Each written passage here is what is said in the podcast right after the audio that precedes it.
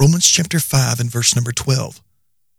Wherefore, as by one man sin entered into the world, and death by sin, and so death passed upon all men, for that all have sinned. Romans chapter 5 and verse number 12.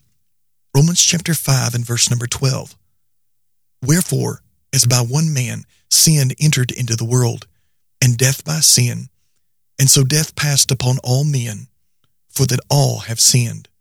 Romans chapter 5 and verse number 12. Romans chapter 5 and verse number 12.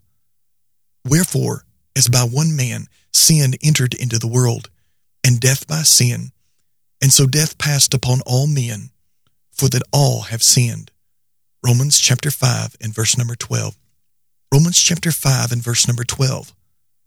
Wherefore, as by one man sin entered into the world, and death by sin, and so death passed upon all men, for that all have sinned. Romans chapter 5 and verse number 12.